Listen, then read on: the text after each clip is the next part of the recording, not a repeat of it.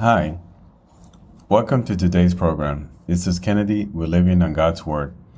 Today we're going to be reading Judges chapter 11 from the Jesus Bible NIV edition, review key takeaways, and end our session with a prayer. Jephthah, the Gileadite, was a mighty warrior. His father was Gilead. His mother was a prostitute. Gilead's wife also bore him sons and when they were grown up, they drove Jephthah away. You're not going to get any inheritance in our family, they said, because you're the son of another woman. So Jephthah fled from his brothers and settled in the land of Tob, where a gang of scoundrels gathered around him and followed him. Sometime later, when the Ammonites were fighting against Israel, the elders of Gilead went to Jephthah from the land of Tob Come, they said, be our commander, so we can fight the Ammonites. Jephthah said to them, Didn't you hate me and drive me from your father's house? Why do you come to me now, when you're in trouble?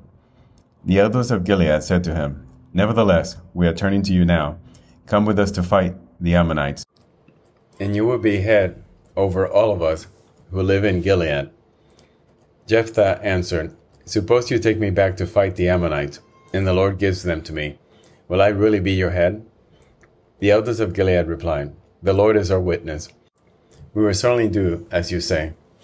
So Jephthah went with the elders of Gilead, and the people made him head and commander over them. And he repeated all his words before the Lord in Mizpah. Then Jephthah sent messengers to the Ammonite king with the question, What do you have against me that you have attacked my country?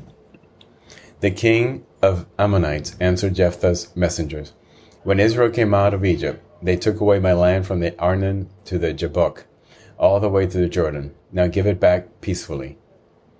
Jephthah sent back messengers to the Ammonite king, saying, This is what Jephthah says Israel did not take the land of Moab or the land of the Ammonites.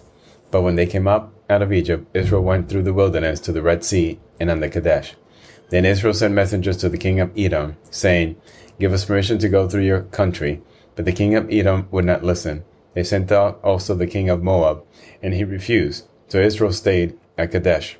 Next, they traveled through the wilderness, skirted the lands of Edom and Moab, passed along the eastern side of the country of Moab, and camped on the other side of the Arnon. They did not enter the territory of Moab, for the Arnon was its border.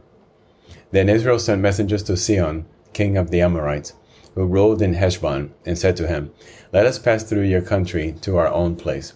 Sihon, however, did not trust Israel to pass through this territory. He mustered all his troops and encamped at Jahaz and fought with Israel. Then the Lord, the God of Israel, gave Sihon and his whole army into Israel's hands, and they defeated them. Israel took over all the land of the Amorites, who lived in that country, capturing all of it from the Arnon to the Jabbok, and from the desert to the Jordan. Now, since the Lord, the God of Israel, has driven the Amorites, out before his people Israel. What right have you to take it over? Will you not take what your God, Chemosh, gives you? Likewise, whatever the Lord our God has given us, we will possess. Are you any better than Balak, son of Zippor, king of Moab? Did he ever quarrel with Israel, fight with them? For three hundred years Israel occupied Heshbon, Aroer, the surrounding settlements, and all the towns along the Arnon. Why didn't you retake them during that time? I have not wronged you, but you are doing me wrong by waging war against me. Let the Lord, the judge, decide the dispute this day between the Israelites and the Ammonites.